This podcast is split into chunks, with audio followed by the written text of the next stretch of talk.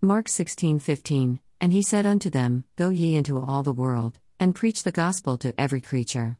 Jesus told so to Mary Magdalene, one of the most controversial figures of this era.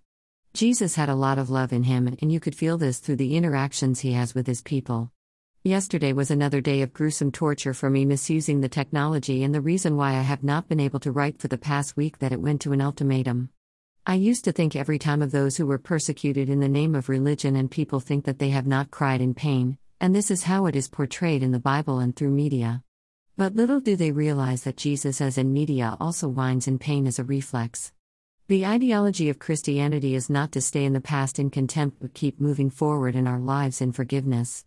And this is the Word of God. I used to laugh to myself at my silent prayers that they are thought tapping that this blog evolved, the name of my great great grandfather, and worship at church being questioned when people or small groups in the name of Christians shout out the name of the Lord in vain in public premises and even amidst themselves. I still remember a few guys when I was being persecuted who were reading out the Bible loudly in the madness at bus stops for their interpretation of such verses and distributing pamphlets in the name of the Lord. They were demanding I to join them.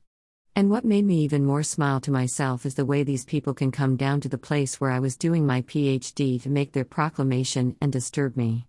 They were hypocrites, for they and their children have more money but question at me having a morsel of bread, for they claim it as holiness, or the blessing of the fruits of the Holy Spirit in one's lives. Is it not also written in the Bible that people will rise in my name and they will be persecutors of Christians that we learn to discern? But they believe in the Lord or want to and can be the strayed sheep as to how they day us, and is why theologians of this time are in discussion to have them conclude to walk in the righteous path of Christ. Dear Lord, Almighty bless this day and the days to come. Bless all those who wish me well, those who don't accept to treat me inhumanely, and those who want me to live a good life.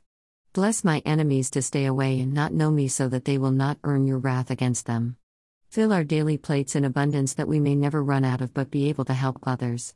Provide us with long lasting, good, and safe roofs and clothing. Thank you for what you have provided today. Deliver us from all evils, specifically, that are of this day. Touch us with your healing hand so that we may remain in good health. Make way for us and show us the way to your blessedness so that we may lead our lives in peace, joy, love, hope, faith, goodness, prosperity, praise, and worship, exemplifying your glory for a victorious life on this earth. Amen.